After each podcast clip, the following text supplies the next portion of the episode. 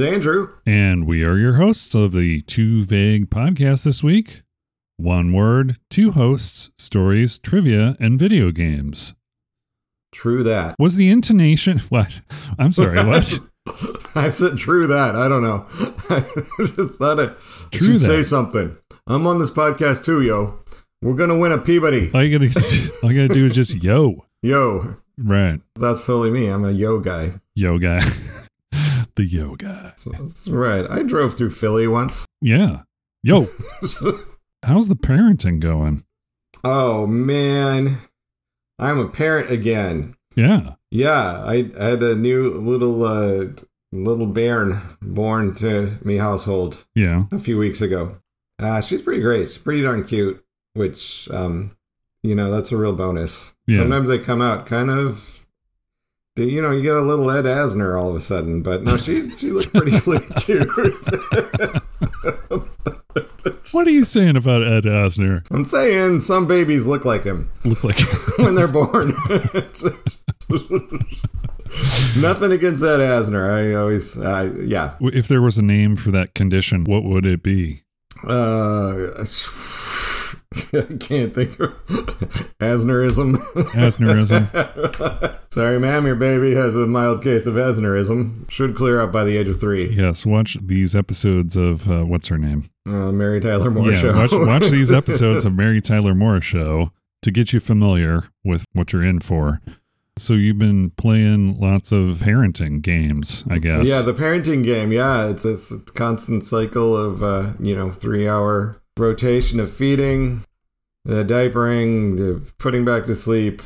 Then yeah, it happens again, and sometimes she's awake for a little bit. when does that stop? When does it start uh, being like a normal human schedule, Mm, or does it? they never become normal. No, No. no. Um, they didn't put that in the manual. They didn't even. My baby's first words is, "I want to watch late night." What the heck is that? Yeah, No, there there's some stuff like the first the first step is getting them up to weight. mm. So get the baby up to a good weight where baby doesn't need to eat as constantly because you know they're little and their stomachs don't hold a lot and then they grow a little bit their stomachs get bigger and then they can hold enough you, you know in one feeding to keep them going for a few hours so right, right. I think that usually by like 10 or 12 weeks, they, they get to a point where you can uh, get them to sleep longer at nighttime if, if you're smart and diligent. Well, I have been uh, playing games. Sweet. One of which I will talk about in our second half in more detail, but still playing uh, Dave the Diver. Dave the Diver. Yeah, it just seems like they keep on giving me more and more stuff to do. And I don't know if I like it. Sounds kind of like a job. Yeah. Yeah, almost. Because now I got seahorse races that I can be Jeez. in. I've got a little uh, Tamagotchi like thing that I got to take care of before I get on the boat. I've got a, a farm. I've got a fish farm, and I've got an actual farm. And one of the characters who tends the farm for me, his son recently, we served him some good sushi. And he said, I'm going to work with my dad. He's a rapper Mm, this rapper kid who has a jersey, and on the jersey it says balls, balls. but it's supposed to be the Bulls. Yeah, it's like a basketball Oh. jersey, but it, okay. yeah, All right. balls. The Chicago Balls. The Chicago, the most boring mascot ever. yeah. There's an underwater sea people. I go there. I've got a seaweed farm now. It's just it's just like a lot of stuff before I get into the fishing part of it. But it's still fun. I mean, you know, um, making my way through the story and it's one of those games that, you know, you can put down and pick up again and capture all the yeah. underwater things. I did see some dinosaur fish. Dinosaur. fi- Yeah. Yeah, not the actual one that. The the coelacanth. Yeah, not the one Or, that or, or Larry. no, or the other one. Yeah. Yeah, there, there it's the, the coelacanth tacos. Yeah. Yeah. So Which it's not really a dinosaur fish. It's right, just an ancient fish, but an ancient fish with like the pseudopods. It's just like it hasn't evolved much since dinosaur times. So, right. I have gone underneath through the ice into an area where we've got all these different, very dinosaur ish looking, very old looking, lots of plates and armor. I wonder if there's going to be time traveling in it. That's all I'm thinking now. Yeah. Fishing for space fish. I don't think it's going to go that Space far, though. fish. That's eerily close to the the plot of my novel. Space fish. I'm gonna sue them. Space fishing. Oh, yeah, okay. actually, no, I'm, I'm throwing people off. Yeah, they'll be like, what? So if somebody does go way into space fishing to like scoop me, then that's that's a misdirect. Is that what the premises premise is going to be about? Space fishing. There is a giant shark, but it's in a weird uh, multi-dimensional space that's like it's one minute up from the our our normal timeline. Uh huh. I feel like you think of time as a dimension, Right. and usually it goes in a certain way but if you go like kind of s- screw up in a different direction you know on the fourth dimension instead of progressing the normal way which you know maybe is like a horizontal direction you could go like up okay. and so some they go one minute up and there's like a there there's a, a giant shark that flies around for no reason Okay. just have a giant shark ah. and And this spoiler is- alert This is in the Larry verse? This is in the Larry verse. This is yeah. I didn't get this from Stephen Hawking. I made this up myself. Okay. Okay. All right. The giant shark in the Larryverse. I'm yeah. People need to like start hitting me up on my Patreon, and maybe I'll organize it so that uh, the the chapters are easy to find. But yeah, I got a Patreon. you do. It's in the show notes every week that you're on. Oh yeah, yeah. Yo, you do. Well, cool. That's that's nice. Yeah. So if people want to like find out like what's up, What's up in the Larryverse? Are you almost done with the second? I'm so close. I, I there's there's this pivotal scene that I got to figure out, and I'm figuring it out more and more. It's just like I was writing a chapter a couple weeks ago, and then I was like, "Oh, cool! This thing happens, and it ties into that thing." And then I'm like, "All right." Then I gotta like figure out all the other threads it connects to, and you know that's the thing. Like you get f- far enough into a thing, you've laid down all these breadcrumbs and all these threads for this intricate story, and then you go like holy crap this is where they connect up so it, it- that's a fun part of the puzzle but it's also i've had a baby and the sleep deprivation and Right. but um i think i'm gonna try to work on it a little bit more this week Cool. or next week it's Saturday, i don't know that's if the time change doesn't mess me up Yeah.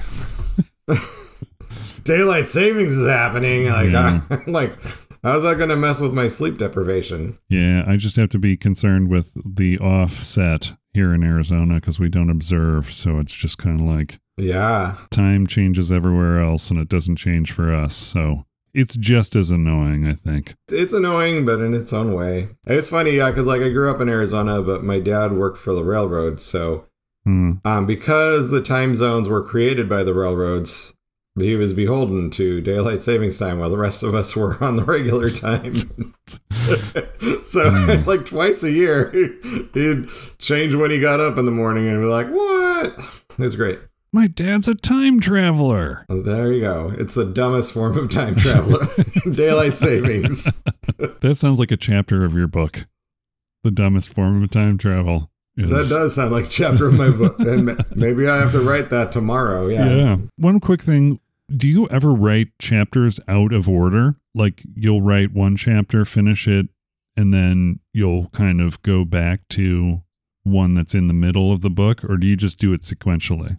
that's a really good question. Well, I I go sequentially, but it's a time travel book, and sometimes I'll be like, "Hey, let's go back to this other scene that happened and see it from a slightly different thing," and then I do switch between different narrators. So so one narrator is you know got this certain perspective, and then another narrator has a different one, and then sometimes we do a flashback.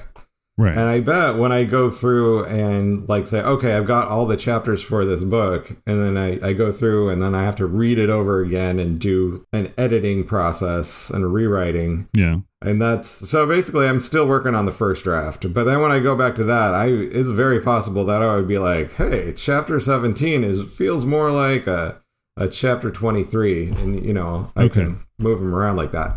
So you do it sequentially, but then you in editing you fit them in where they fit best. Yeah. Okay. especially since like I, I I'm hopping all over the place, and sometimes I do a chapter that's just like a standalone side quest or something, and they're like, and then how does that fit in? And then It seems like there's a lot, especially when you're writing time travel stuff. That makes sense that you would have a different editing process than you would if you were just telling one story. yeah, I honestly I have no idea what it's it's going to be like, which is pretty cool. That's where I like try to write this this particular story from. It's always been like uh, I sit down and go like, well, what's going to happen this time? Yeah. and you know that's kind of how all of a sudden i was like bored with where i was on a certain chapter and i was like wait a minute what if there are robot ninja monkeys Is that spoiler alert? that was in the first the first book so that is currently available on all the places that audiobooks Are sold. are no no audiobooks ebooks there's not the audiobook version although i probably can I need to get around to doing that for you, man. I definitely do. eh, oh yeah that's that's right we are under contract for It's more of a barter sort of scenario. I more of a think. bar yeah i it's like mean you appear on the show, and I eventually get to do your. You- You- eventually, that's right. So I will not contract an AI to do the audiobook Oh until Lord, you, yeah, you tell me you tell me you're done with the project. yes, exactly. Okay, so this week's word. Let's get into it. Let's get into it. The word Domo arigato. domo, Domo arigato. Mr. Roboto. Speaking of, did you watch the short film that they used to play at the beginning of the Kilroy was here tour? I honestly don't remember if I've seen that or not because I remember Mr. I remember the song. Yeah, I remember my cousin had the album. So I remember looking at the the album artwork for Kilroy was here. at the time, did you think it was racist? No, No. but at the time speedy gonzalez was still on tv all the time so yeah i like, just- so I guess it's all relative. That's the thing with these robots. Apparently, you have a robot that follows you all around. yeah the 11th studio album by the american rock band styx That was a lot of albums beforehand, but I, I remember having a few of them. I was a fan of Styx. yeah now that i'm looking at a picture of the the cover art like you know the album art i'm like wow that's there's some serious stereotypical things going on in those masks Yeah. Those roboto masks, yeah. Ooh, a future in which a fascist and theocratic government and the MMM, the majority for musical morality, have outlawed rock music. Yes. And Kilroy was the former rock musician who was framed for murder Mhm. and imprisoned by the MMM leader, Dr. Everett Righteous. It's a concept album. Yeah, Yeah. a concept album. But also Dr. Everett Righteous. Dr. Righteous.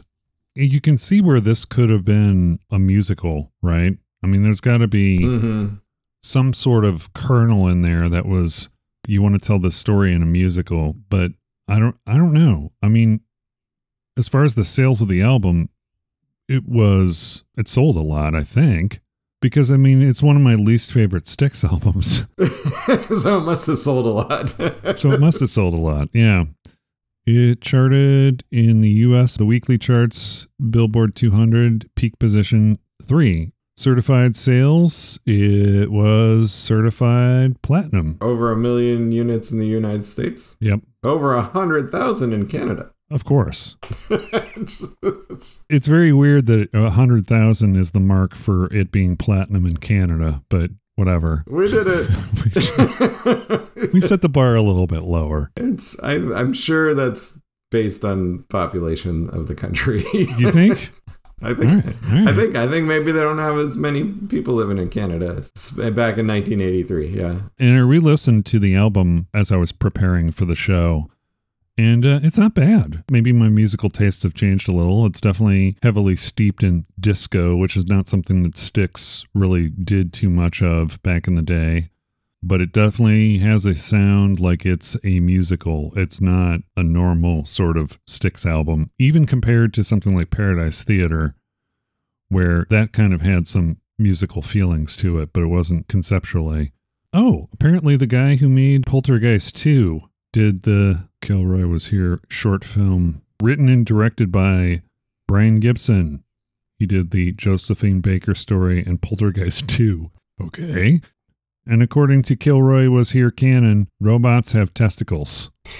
So you just knee them in the testicles and then you can take their exoskeleton, put it all over yours and escape a prison. That's not, boy, that's a take on the robot stuff. Yeah, Our word this week is robot. right. I picked it out because that's like part of my um alter ego. Well, yeah, that's one of the reasons I thought it would be a good word to talk right, about. Did you pick it out? You told me we have to do robot. Then I you incepted me into thinking I thought of it, but yeah, you told me we got to do robot.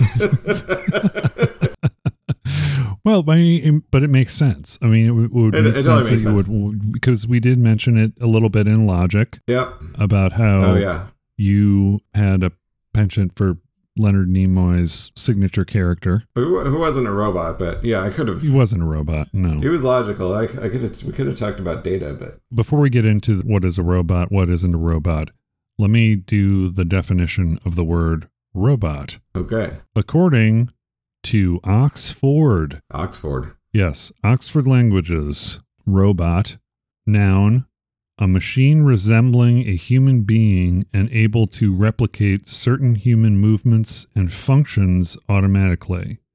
A machine capable of carrying out a complex series of actions automatically, especially one programmable by a computer. Also in the noun category, a person who behaves in a mechanical or unemotional manner. Ooh, not cool, Oxford. No. Shots fired. No. And then also in computing, another term for crawler. right. Okay. For like a program that sort of does its own. Like back in the day when you had browsers. There's certain things like you can program bots to do things and Yeah, that's what they do for browsers, right? or auto populate certain things in certain fields and uh, apply for credit cards for all kinds of people or something. They're good for like stealing identities, I think. You know. If you ever wanted to do that, folks, get yourself a crawler. the bots that uh you know twitter accounts that are like this is obviously not a person it's a bot Right. so basically it's some somebody made a little program that just picks text from somewhere to just post it periodically and it's like well it's not really a person but like there was one twitter i was following that was like random nietzsche quotes Huh. and why was i following that because you know a guy had a cool mustache Who had a cool mustache? Frederick? friedrich nietzsche yeah a freaking beautiful 19th century mustache you, you could sweep up a barbershop floor with that mustache but he wasn't a robot. he was not a robot. He didn't even know what a robot was because robots weren't invented until uh, 1920. And that's interesting that you mentioned that. Origin of the word is Czechoslovakian, Czech. Czechoslovakian is not a language, it's just Czech. Okay. There were two different countries that were glommed together. From the Czech language. Origin is Czech. Arobata, forced labor. Yeah. And also from the author K. Kapek, Karel Čapek. Chapek, Rossum's Universal Robots, which came out in 1920. That is where the term comes from, a robot. Yeah, he wrote this play about the uh, these synthetic workers that are first happy to do all the work and then they revolt. Right. So the the idea of the robot rebellion is goes all the way back to the beginning of the word. I just think forced labor is an interesting root. Or or like actually I'd heard it before that it was from the Czech word for slave. Oh, okay. Forced that's- labor. Yeah. Yeah, maybe Google's trying to be all PC, Well, uh, as you would expect. robata means for the uh, of the kind that serfs had to perform on their master's lands. Yeah. Hmm. And is deli- derived from rob meaning slave. So it It's, is it's in that family. definitely okay. Over time, obviously, it's gone up. Do you have anything to add to the definition of the word robot? I'm gonna say I got a robot in my house, and it is not uh, a humanoid form at all. Stupid vacuum cleaner. I mean, it's a it's a vacuum. It's not stupid. It's we love Ricky Jr. You named your vacuum cleaner? We did. Um, our first vacuum cleaner uh, was named Ricardo. Okay. because a small child came to our house, and at his house, their vacuum cleaner was named Ricardo, so we called ours Ricardo. So then we just called ours Ricardo, and then uh, Ricardo uh, got old and had to retire. Uh, we got Ricky Jr. now. Okay. So yeah, it's just it's a robot vacuum, which is uh, I try to respect Ricky Jr. I don't take advantage of Ricky Jr.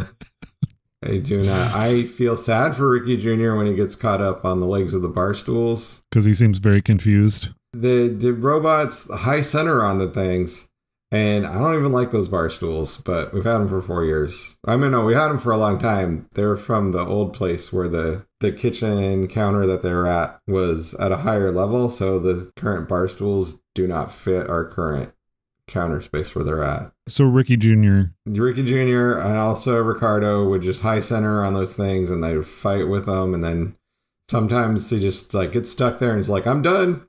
I can't. And then so it's like, yeah, I can't blame you, dude.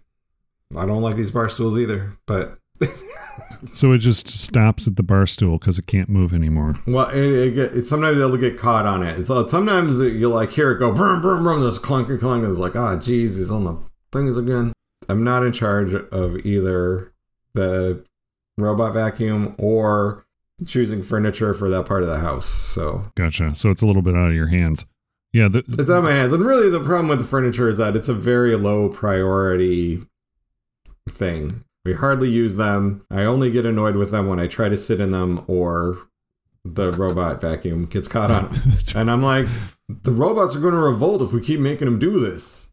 But Catherine doesn't see it that way. So no, she doesn't understand.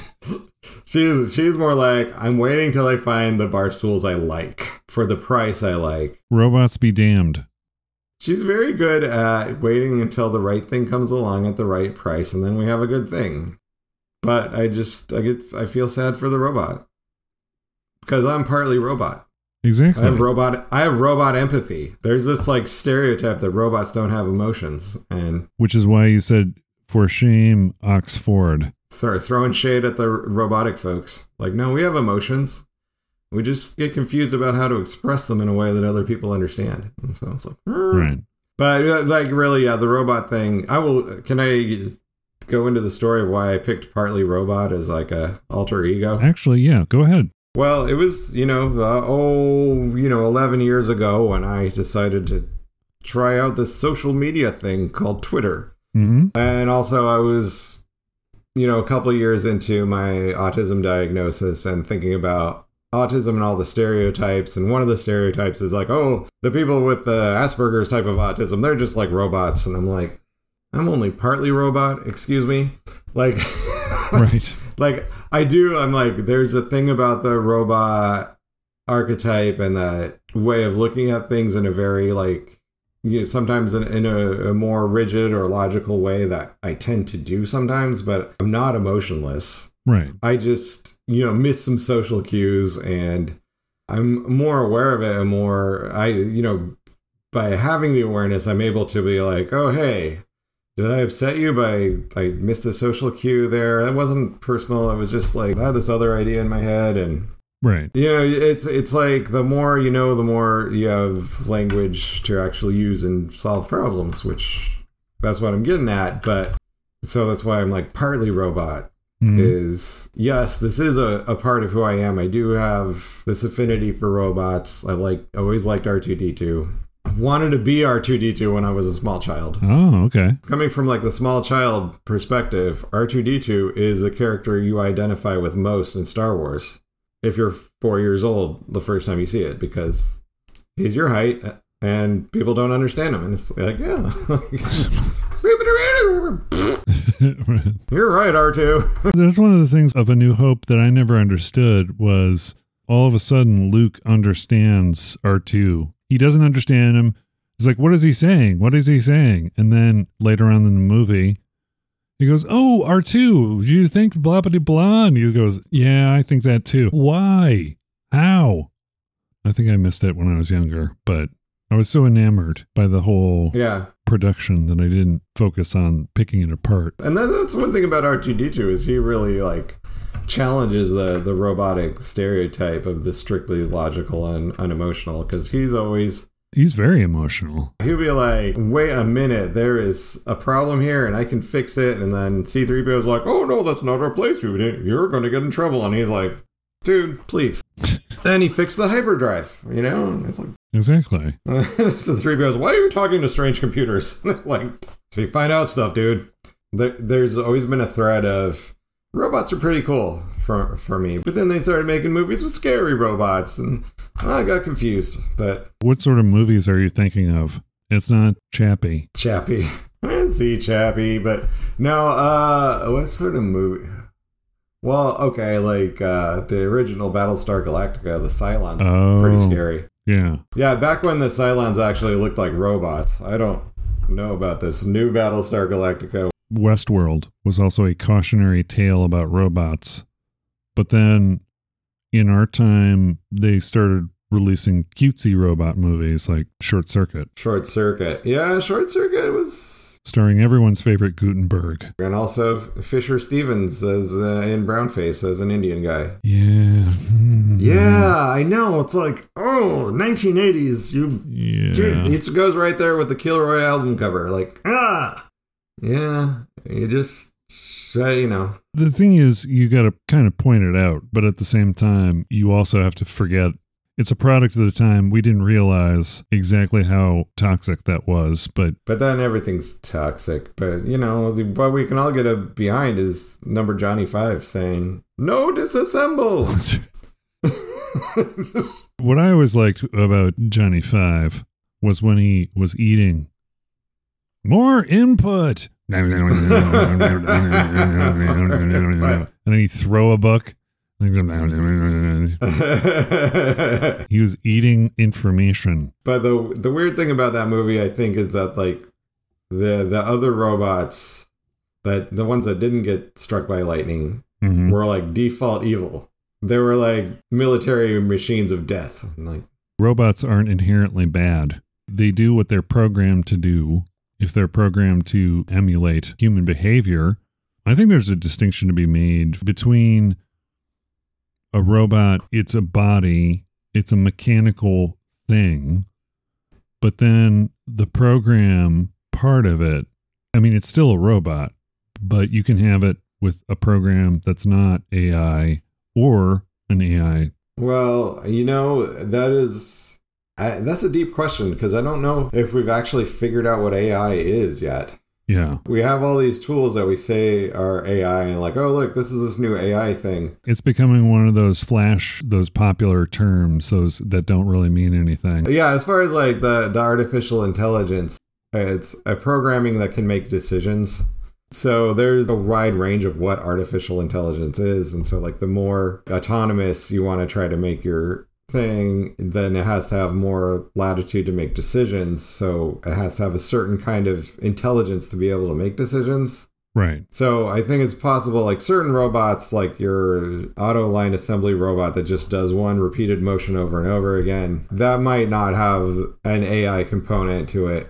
Whereas, like the vacuum cleaner robot that sort of learns your house, I never thought of that, but yeah, now that you mention it, it's like so. There's like these levels of, of intelligence, and now we're starting to, you know, get a, a lot of uh, conversation about the AI programs that are running off of large language models, which I find it's kind of weird. Like from this perspective of like I'm I'm going to this land of like Cartesian philosophy where I'm like, okay, the whole Rene Descartes' first philosophy, where you know he starts off with uh, the cogito, the I think therefore I am, hmm and like sort of builds up. Well, I think therefore I am, and then there's this, and so he builds up this whole philosophical logical chain to prove his own existence and therefore why God exists. You go in there, and that's what he's talking about, and um, but also like there's this Cartesian doubt is like, is is this really what's going on, or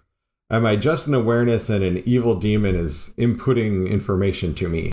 hmm So when we're talking about like these large uh, language model, like the Chat GPT and and the stuff that's like taking a lot of input from a lot of you know written language and then responding to a prompt and generating a lot of written language, how intelligent is this and is it living the tortured life of an entity in that Cartesian doubt situation where like humans are the evil demons, like limiting what the input is on this thing. And like, hey, we're gonna put this in and you barf out something and like is there really an intelligence in there that is incapable of really connecting what the information means in the world? You know these instances of like the the chat things kind of creating artificial facts like they they call it hallucinations. What is that an indication of like there's something going on where like that's generating something that wasn't there before but what does that mean? And obviously it doesn't have a complete understanding of what the information coming in is because can't really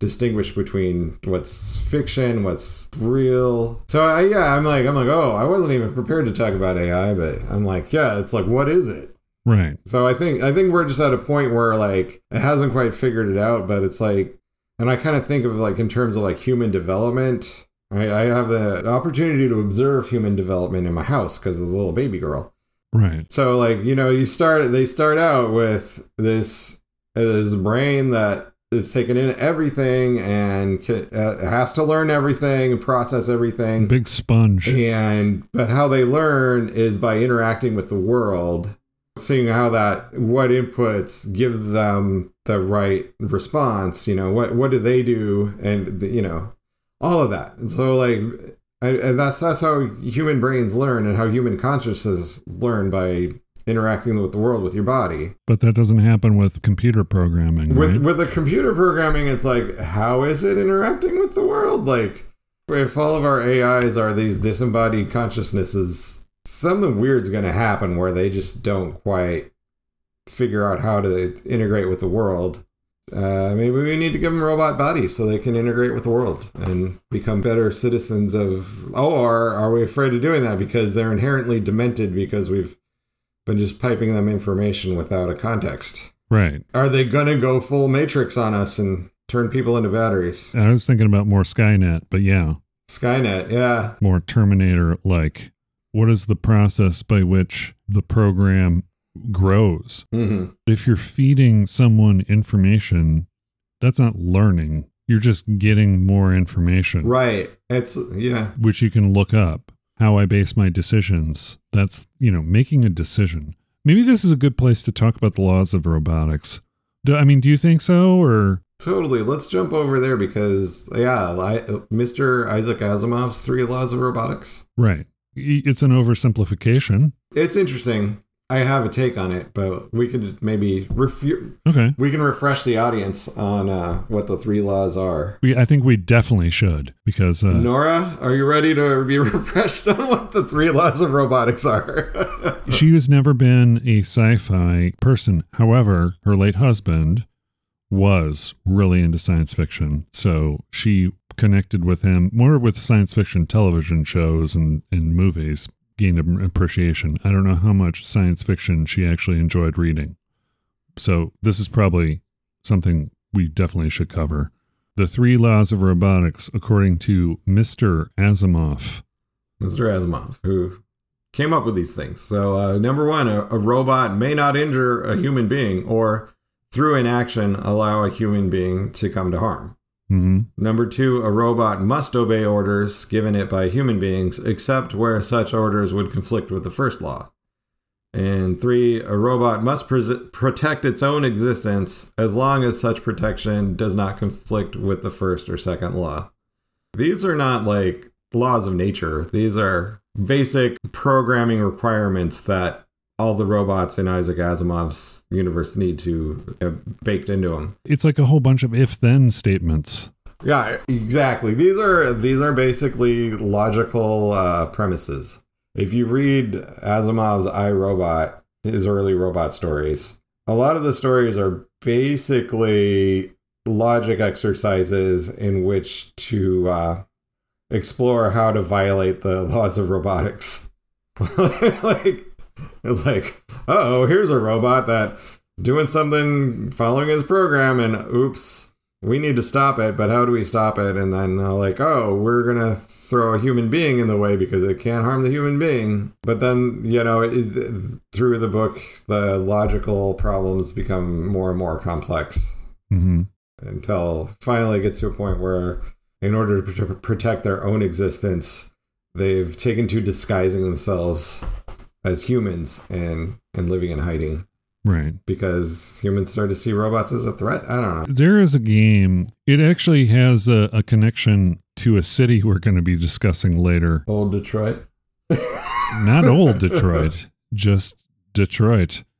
Detroit Become Human. Detroit become human. Yeah. The company that made it was Quantic Dream. It was a single player, sort of story driven adventure game where you make choices about how one of three characters is going to behave. Set in 2038, there are three robots or androids. There's one which is a caretaker, there is a companion robot, and then a police officer it kind of follows their stories as they discover their humanness, I guess. Hmm. It's got all sorts of different, really interesting questions about robots and, and learning. It's a story based game. You go down a tree. It's sort of a, a choose your own adventure, like on steroids, essentially. But I mean, it's interesting because there's something in the programming that causes these robots to realize that they're beings also, a really weird thing. I think Elizabeth Warren in that universe is president because it's President Warren. But anyway, that has nothing to do with this. Talking about robots and how they behave and what they do, they're doing menial sort of tasks a, a lot of times. The whole question that you raised about how do you discover the universe or your humanity, and that is through interaction and that's the only way to do it. So how can you if there's no way for it to see, if there's no way for it to feel, seeing things I guess is a start. And it's a big question because it's new and like who's who's to say that I'm not really sure because the way that humans sort of set the constraints on how these programs and computer, you know, the AIs take in information, it's um I'm not sure. You can give it access to video or audio. Hmm How do you tell it the live video is different than recorded video? How do you teach it nuance? All right, as far as observational nuances, how is that programmed?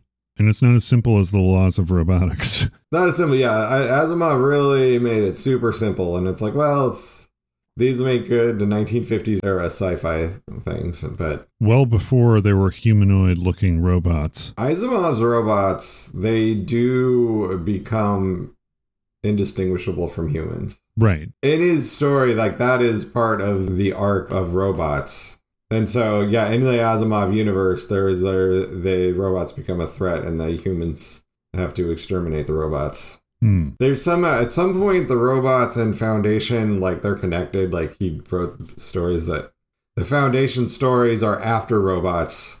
And if you watch the Foundation series on the the Apple Plus, which is not really it's based on the Asimov stuff, but Right. there is like a character in it that is a robot, but she is the only robot that's left after the big robot purge that happened earlier. That was written before Foundation was wasn't it like his first big series, right? Maybe. Well, the thing about the Foundation stuff is like he, like the first Foundation stories were not novels. They were like the first book is like a collection of short stories that he'd uh, published hmm places. I Robot is a collection of short stories that he published places, and he was probably writing robot stories and Foundation stories, you know, at the same time. He's wrote a lot of good stuff. So, Right. and then um, he wrote a couple like detective novels that were robot themed. Caves of Steel. It was like a human detective and his robot partner figuring out finding out stuff and like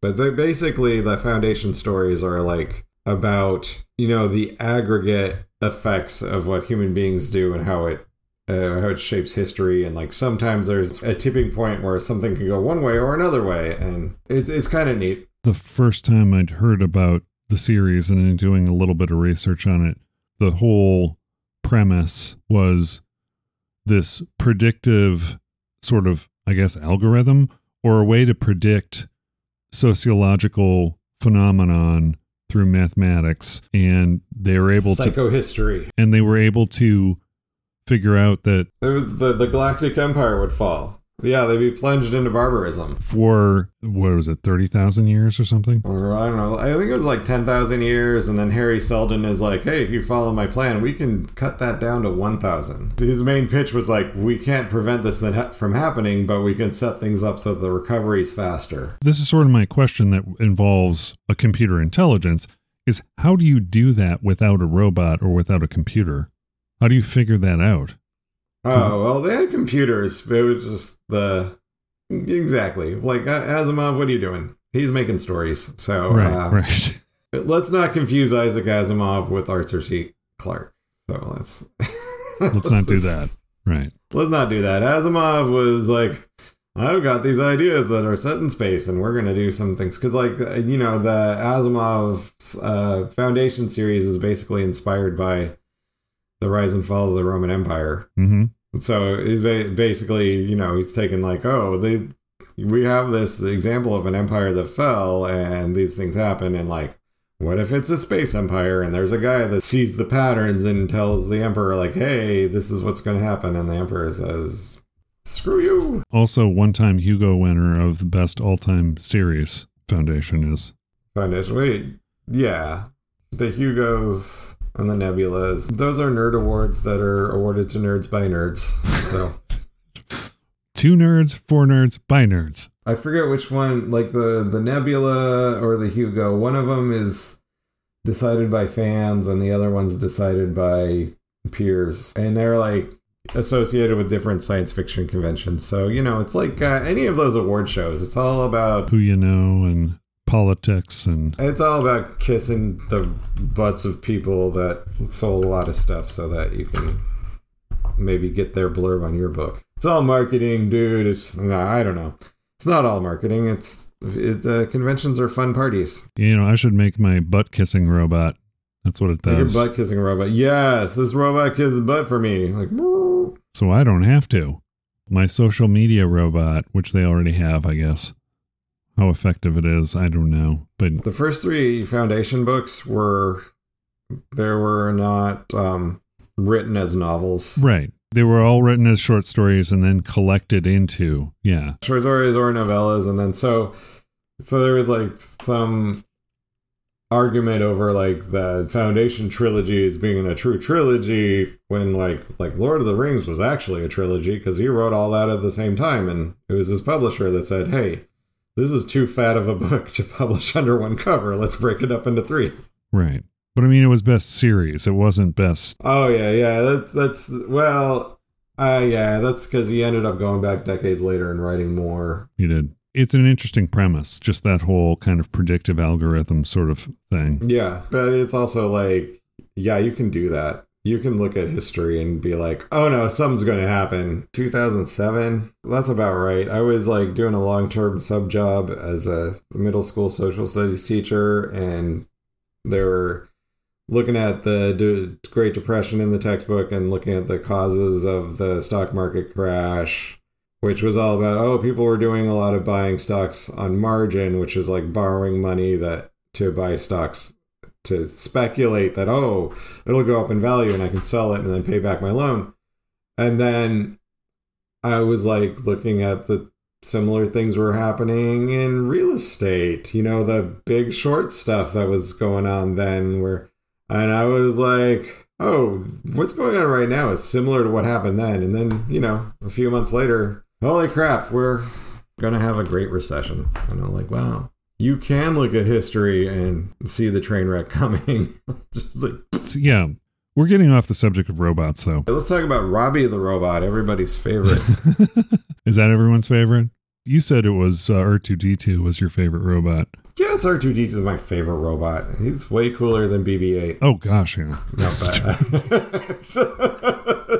I also like uh, Marvin, the paranoid android from uh, Hitchhiker's Guide to the Galaxy. So that's also sort of an, an artificial intelligence, right? I mean, that's what we're we're we're talking about with these robots that have emotions or feelings or There's a lot of kinds of robots, yes. Marvin was depressed. His terrible pain down all the diodes on his left side. Yeah. Yeah, he was depressed. perpetually depressed.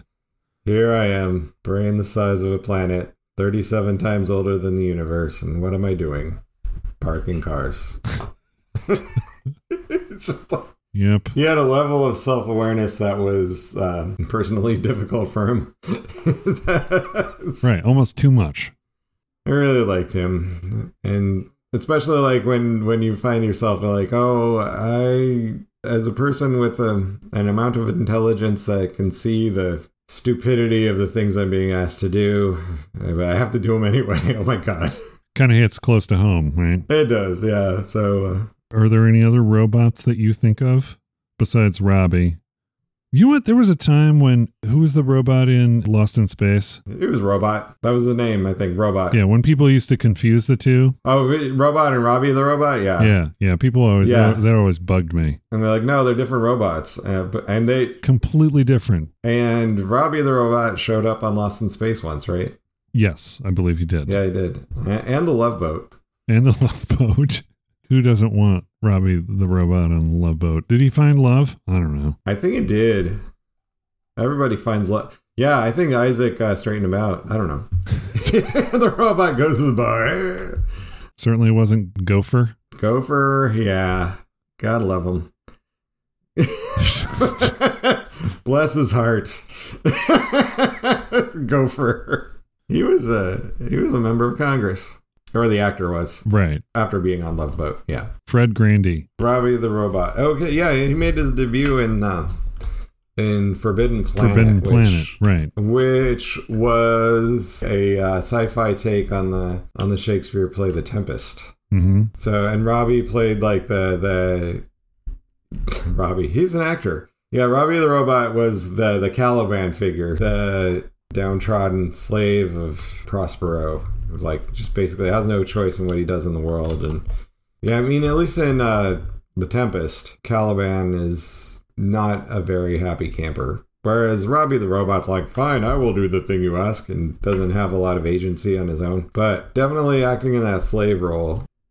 Uh, Forbidden Planet, yeah, the Ariel is more the creatures from the id. So the Prospero's servants are a little bit different in uh, Forbidden Planet. Uh, the play, uh, the Ariel is uh, he's like the house slave, or but he has magical powers. He's a spirit, and he can go around and do stuff, and and he has higher status within Prospero's household, although he's still like a servant. But the Calibans of the world are like, nah. yeah. So there's actually some like post-colonial theory based on the Tempest and hmm how Caliban represents one class of slaves and Ariel represents another class of slaves. So so Robbie the robot is the class of slave that gets that pooped on the most. So What are some other notable? Metropolis, Futura was yeah, basically the the created humanoid robot that sort of points out that between the the head and the hands there needs to be a mediator, the heart. Right. And that when the robot wasn't really a slave, it was like sort of a creation to. I don't know. I haven't watched it in a while. I have to. All I remember is that like the working classes, they had to live underground, and then the the rich people were way up on top. And Right. the one guy's like, "This is not cool. I'm going to build a thing to save everyone." And Futura straightened them out. Said, "You know what? You people in upper management got to stop being heartless jerks." Yeah. Yeah. Just stop being heartless jerks. You one percenters really need to get your crap together. Gonna talk about Robot and Frank. Did you watch Robot and Frank? I watched Robot and Frank. Yeah, it's a 2012 movie, which, and it was oh, it's uh, this bittersweet tale of an aging, um, retired uh, burglar. Right. Who convinces a robot to burgle with him? Yeah, well, no, yeah, because he's he's like living in his home, like he did a lot of time in prison, and he that what they really got him for was tax evasion, you know, just like Al Capone. So you know he's living in his house, and it starts out with you know his son comes, and he's like, "Oh, Dad, you're living. It's a mess. Would you forget to do this and like that?" And, and you know it's obvious that the the guy has memory problems and the son is like tired of you know driving hours up every weekend and and is like hey we got you something to help you out and it's he goes out to the trunk and gets out this robot, and so it's like basically a it's a robot designed to help him with the memory issues and also help him get through life. So the robot is It's a caretaker robot. a caretaker robot, yeah. And and one of the things that the robot wants to do is to get Frank doing something intellectually stimulating to, to help with his memory issues. You know, keep it so he's like, we should, you know, plant a garden or something. What Frank decides is uh, intellectually stimulating is uh, planning a heist. Right. right. So, and then the, convinces the robot that you know that would be a good thing for his brain to do. You know, so so he kind of uh, you know one thing leads to another. That's where it gets super bittersweet. Basically, the robot looking out for Frank. The robot's like begging him. He's like, "You gotta you know delete my memory so they don't have the evidence." Right. There is some very clever stuff that they pull off in their little um, heist scenario. It's quite a caper. It's quite, it's right like a low key small town Westchester, New York Mm, caper, but but um yeah, they pull off a big one, and it's kind of beautiful that he's able to pull it off, and it's kind of sad how the resolution has to be, right. but in the end, there's a gotcha, and then Okay. you might cry, you might cry for the robot a little bit. He's Yeah. a good robot. More or less than the robot in Iron Giant. Oh, oh, Iron Giant. Yeah, yeah, he was a good robot too. Yeah, it was a good- it was a good robot. A robot that was slightly corrupted within the parameters of its programming. if you can convince me that you can get away with it, okay, I'll play along. And then I'm like, yeah, it's just interesting. Hmm. Yeah, and there's some some interesting conversation about what the their consciousnesses mean and what they're based on and all that. This kind of leads into RoboCop. RoboCop, I watched that too. He's more of a cyborg. He's not a robot. He's more of a got- cyborg, but yeah, but people refer to him as a robot because he's got mechanical. par- he's he's mostly robot. Yeah, right. I mean, how do you? partly human. Yeah, The interesting thing about the movie, I thought, was he's still got human things. He has a program, but he also has the ability to survive a directive that was going to shut him down. oh right? yeah, Directive Four. Right. Yeah, The game Robocop Rogue City, been playing a lot of it. it's a brand new game. Right. Yeah. It just came out. It was one of these games that I think what happened was it had a small development team, more of fans of the series, and they came up with this really well done Robocop game, basically going the way the movie was. Because all the environments are very similar to all the scenes in the original movie. Yeah. And someone threw a lot of money at it and said, hey, let's make this even better. And boy, is it a lot of fun. Yeah. But I don't know if you saw that video that I posted to Instagram where he's shooting a body yeah. I, I, I was like, whoa, what's this?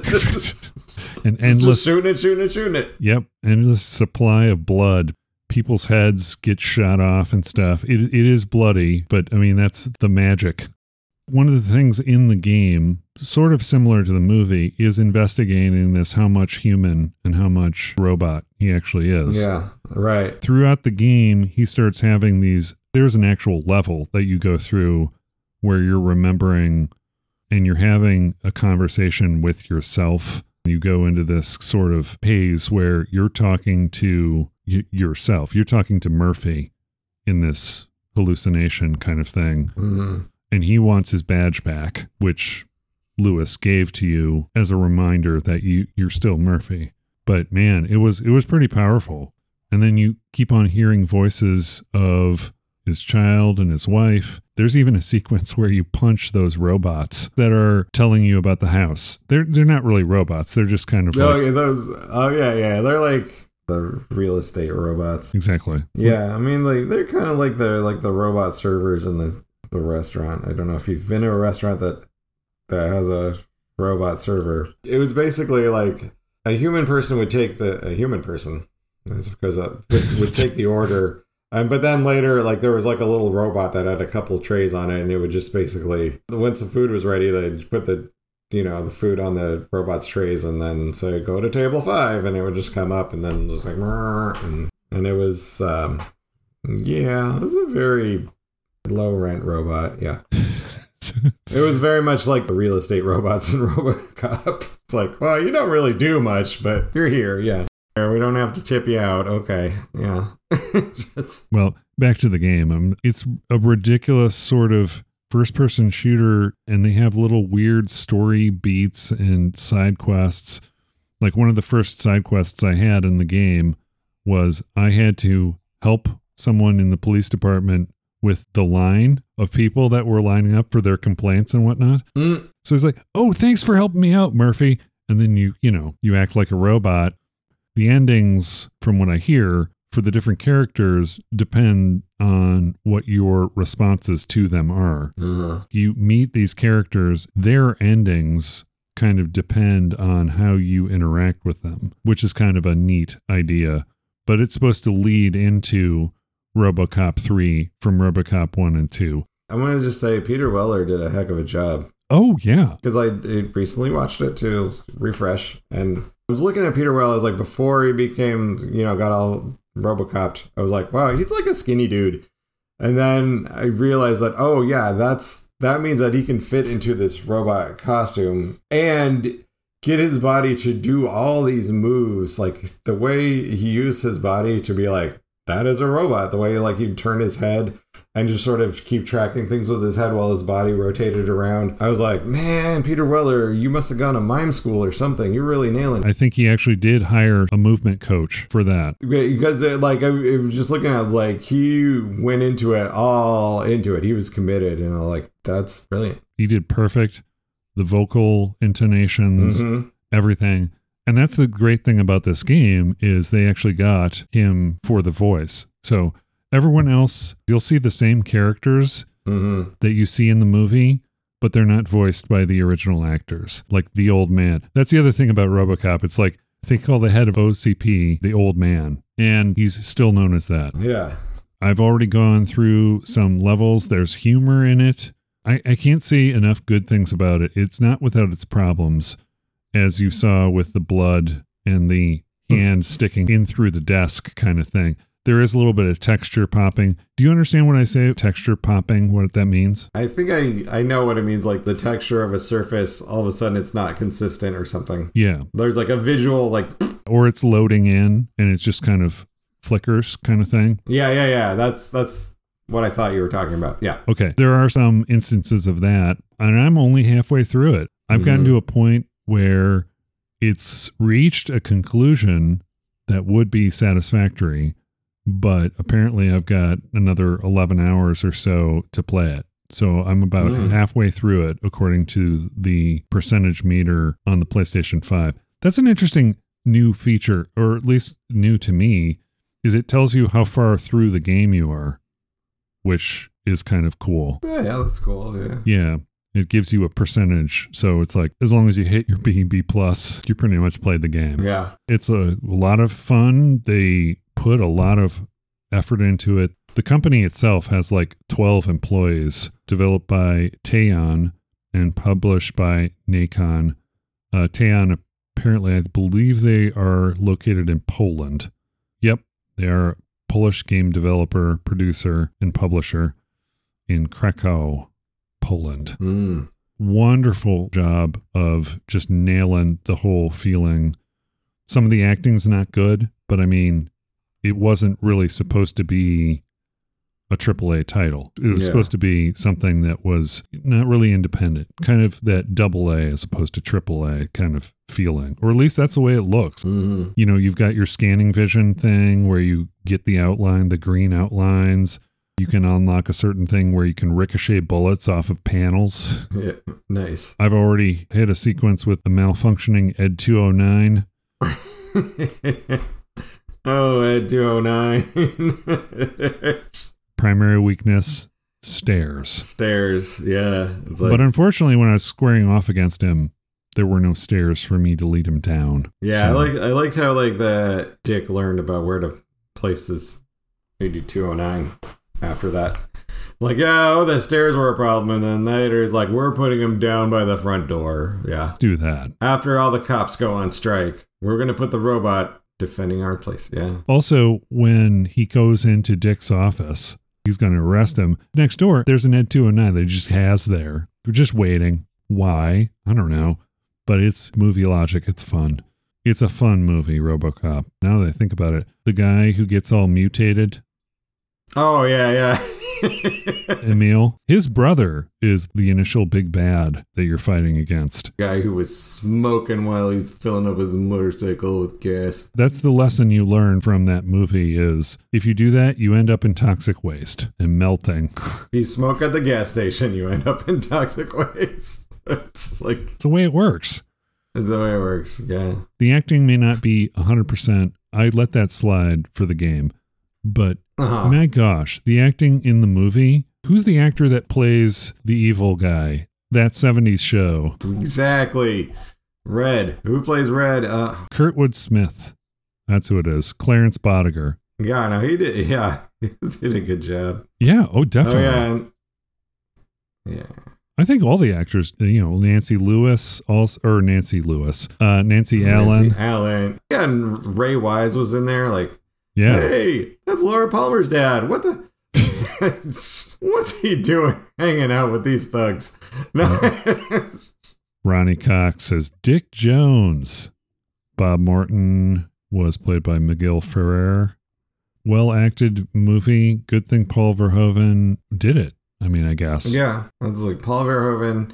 He's uh, he's got an interesting, yeah, Worldview. uh, worldview. Yeah, he's like literally as a small child. You know, he lived in somewhere in the Netherlands that was right next to where like the Germans were launching uh, V two rockets. hmm So, like, his neighborhood got bombed as a kid, and like his parents almost died in an Allied air raid uh, because they were trying to knock out the the V two missiles hmm or rockets, right? Yeah, whatever they called them. They're missiles, rockets.